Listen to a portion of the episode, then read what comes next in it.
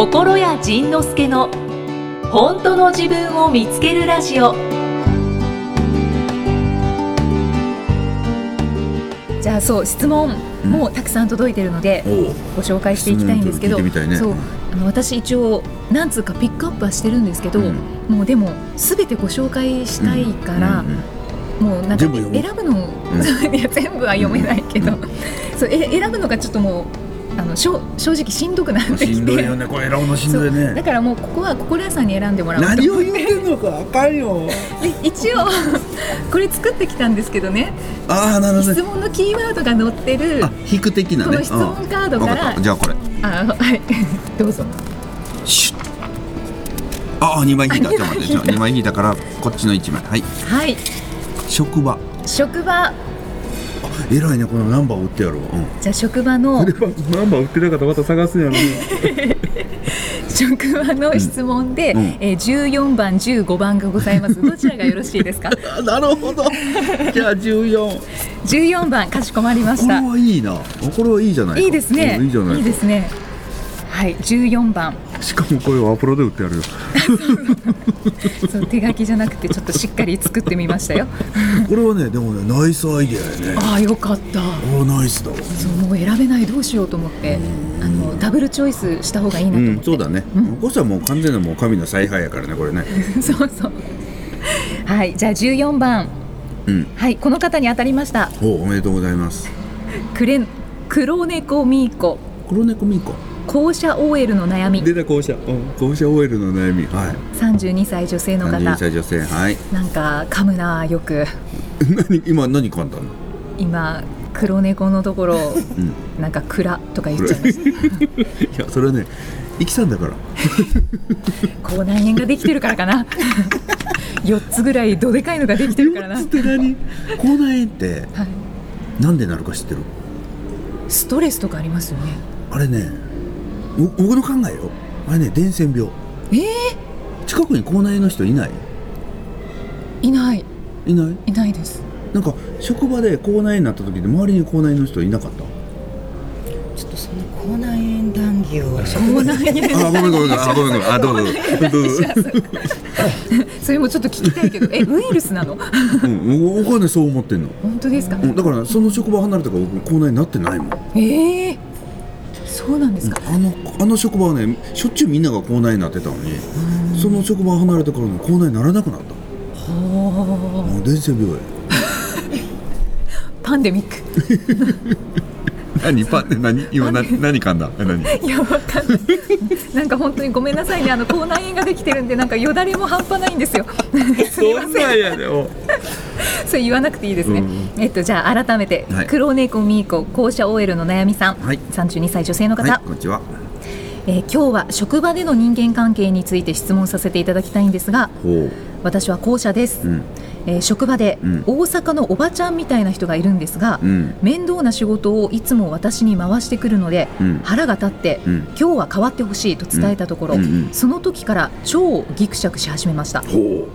みんなの前でぶりっ子って言われたり、私には話を振らない、スルーするという感じです。私もその方の上から目線や下品なところが苦手で、スルーでもいいやと思いつつ、でもその方は他の人には面倒見がよく、話の輪の中心なので、いつもなんだか寂しい気分、仲間外れな気分になってしまいます。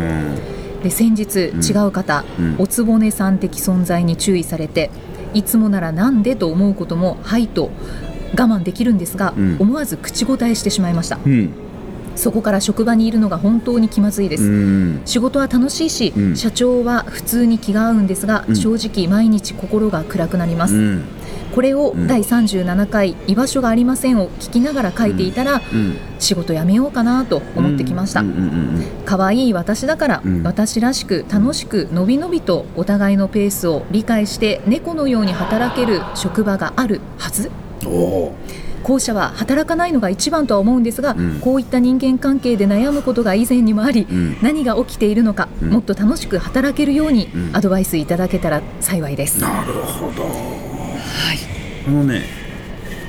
や今回ちょっと久しぶりにカウンセラー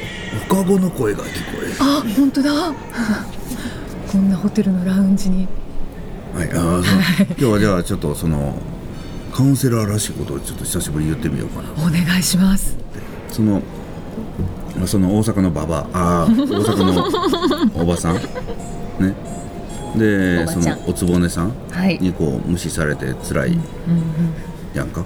で、僕もね前の会社の時にそれとちょっと近い状態にあったことがあって、はい、これってねすごい辛いのよね、うん、そのなんかちゃんとしてもなんか言われたりされたりするし、でちゃんとしなかったらさらに言われるし、もうねほんまに無視されたり、もうじゃあどうせ10年ということが延々と続くんですけど、そしたらねほんまにもうここにいたくないし、ここにいること自体がもう辛くて、そしたら仕事行くのも辛いし、でもなんか仕事はあるし、でもやめるのもなんか逃げてるみたいで嫌だし、なんかもうだからといってじゃあどこに逃げたらええねんやと、逃げる先も何もええってこうラビリンス迷路にこう入っていくよね、はい。これ解決方法が2つあって、1つ目が、はい、待つ。はあ、待つ。これね、はい、松ってその杉とかヒノキとかじゃないやん、違うんですか？ウェイトみたいなもの、ね、違うんですか？違うのよ松野、はい、で松野っていうのはその男は35億いるからというそういう話じゃなくてあ、ごめん、これはごめん、ちょっと分からへんかったなでもきっと逆なんだろうなあ、そうそういう嫌な相手は、うん、必ず職場からいなくなるって思っといて。あなたが逃げなくても、あなたが何かアクションを起こさなくても、その嫌なおつぼねもその大阪のおばちゃんもある日突然いなくなるって思っといて。だから今は、まあ、だから今はね待ち時、待っとったら大丈夫だからと、あなたが動く、あなたがその職場を離れる必要はないと、あなたはそこでまあね、辛いのは仕方ないんだけれど、そこでねじーっと普通通り今まで通り仕事をしてたら相手が消える。大丈夫です。でもその待ち続けてじゃあいついなくなるんだろうって思うんですけど、これはねいついなくなるかはね全くわからない全くわからないけれども確実にいなくなるから。でね、これはいつまで続くんだろうという絶望の中にいるともう苦しくて仕方がない。ところがいつかあいつらいなくなるんだと思ってたら、もうちょっとぐらい我慢しようかなって思えたりもする。だからね、でかつこの嫌な相手は 100% いなくなるから、これはね断言する。これがまず一つ、はい。でもう一つが、はい、まあ、その僕らがやってるそのカウンセリングの手法でよく使う方法なんですけど、そのおつぼねさんとかそのヒョウ柄ちゃうわ、その大阪のババ、ね、おばさんを、はい、の顔を思い浮かべて、はい、まずはその頭の中にいるそのおつぼねとそのおばさんの顔を頭の中でね、うん、木刀で殴る。木刀がポイントですね木刀でバーン殴ったらその相手の顔がバーン破裂するの、はい、そんなのね頭の中で何回もやってみたりとか、うんうん、だからそのおばさんを、はい、頭の中にロケットを用意して、はい、そのロケットにそのおばさんを紐でくくりつけるの、はい、ベシッとねこっち向きでも向こう向きでもいいからそのロケットにバチッと貼り付けて、で、はい、そのロケットごとこう紐でぐるぐる巻きにして、うん、ぎゅーっとぐるぐる巻きにしてでずっとそれね、そしたらおばはんもうなんだこんなひどいことするやんか、あーたかってギャーギャーギャー言ってるやつを 3、2、1、ボーンって飛ばすね、はい、そしたらピシュー飛んでいってもう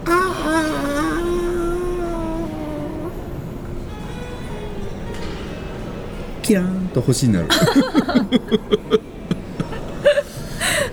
あ、想像すると気持ちいいです。そう、うん、そうとか、あとはじゃあ今度そのさっきおばはん飛ばしたの次おつぼねさんを、はい、マジシャンが使うような箱の中に入れます、うんうんうん、大きな箱の中に入れます、はい、で四方を囲っ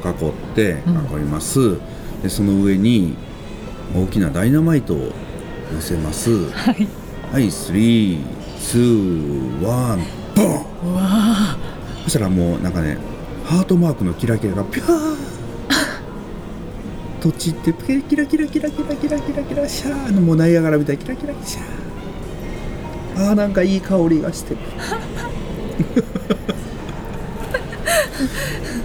なんか汚いものが飛び散るんじゃなくってキラキラするんですね。そうそう、キラキラするの、うんうん、これで終わり。ああ、そしたらこの2人いなくなる。へえ、いなくなるか、この2人の人格が変わる。本当ですか？これ結構効くの、このバカみたいな方法なのに。なんで効くんだろう。ね、頭の中にその2人のことも苦手っていう生き物として頭の中にデータがそもそもあるの、うん、だからこの人たち苦手だなと思ってその人たちに実際に会うとやっぱり苦手やね、嫌なことすんね。だからそれをね、頭の中の苦手をね消してしまう、花柄にしてしまう、もうね、どっか飛ばしてしまうと苦手という先入観なしにその人に会った時に、はい、その人が違う生き物に変わるの。へー。例えば、まあ、僕もそうなんですけど、目上の人に弱かったり、はい、だから得意先の社長に会うとか、うん、だから得意先のその頑固な担当者に会うとかっていうのはすごく嫌だったのね、うん、それはそこに行く最中にもうこんなことを言ったらまたあんなこと言われるだろうなとか、うん、またなんか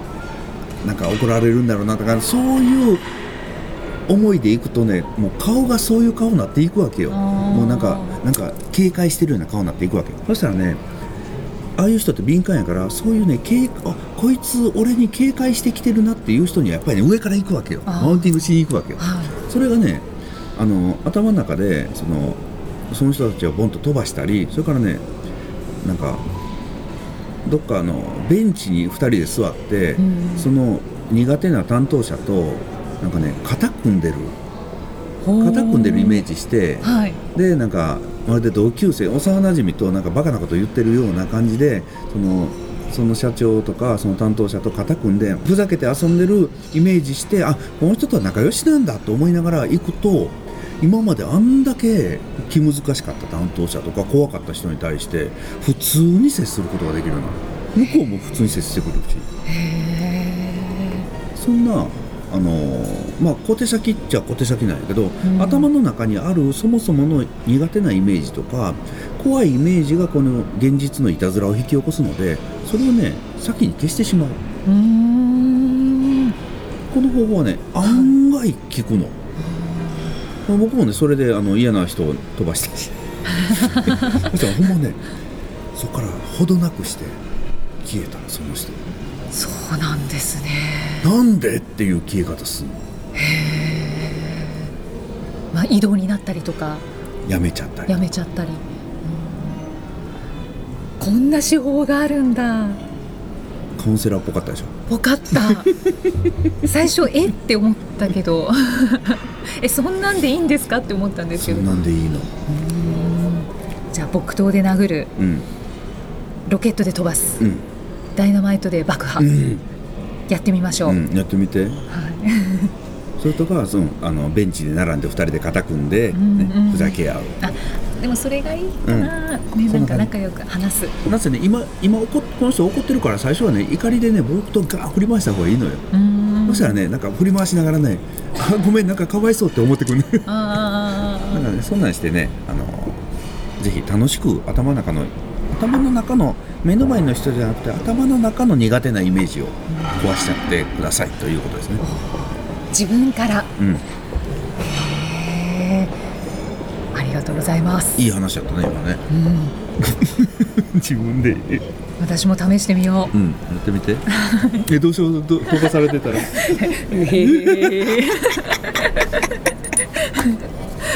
それはないですよ。なんかポッドキャストやめちゃったりしてね